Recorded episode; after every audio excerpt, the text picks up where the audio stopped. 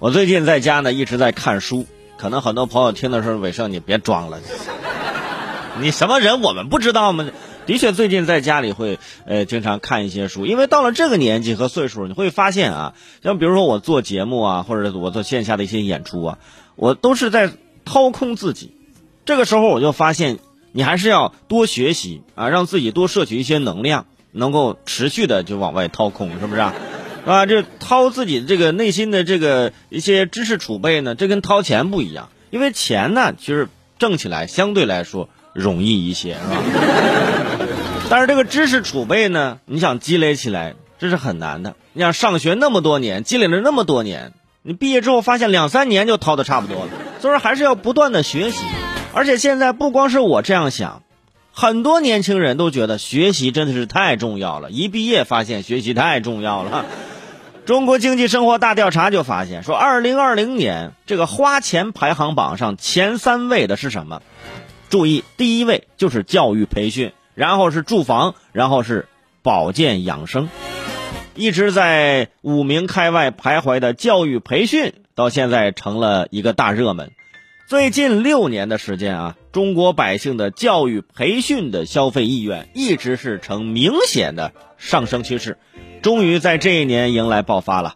全国人民自我充电的意愿非常的强劲。当然了，这也是受疫情的影响啊，前半年很多时候是无法出去，呃，在家里学习上网课啊，各种的这个培训，哎，导致现在这个网络培训这方面啊，是不是也是特别的火热？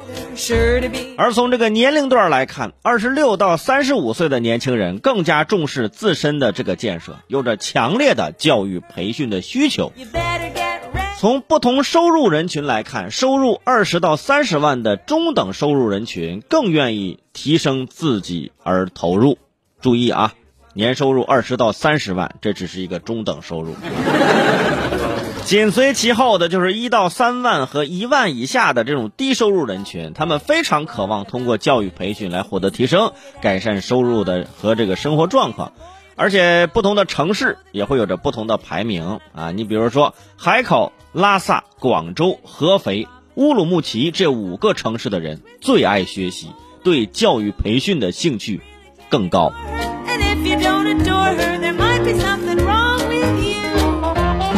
我特别希望可以看到全民学习的这样的一种盛况啊，而不是说只有那么个别一些城市啊对这个。啊，学习这个或者这个教育培训呢比较热衷啊。海口、拉萨、广州、合肥、乌鲁木齐五个城市的人最爱学习。嗯，长沙的朋友，咱好好的反思一下自己，咱可能平常精力主要花在吃上头了。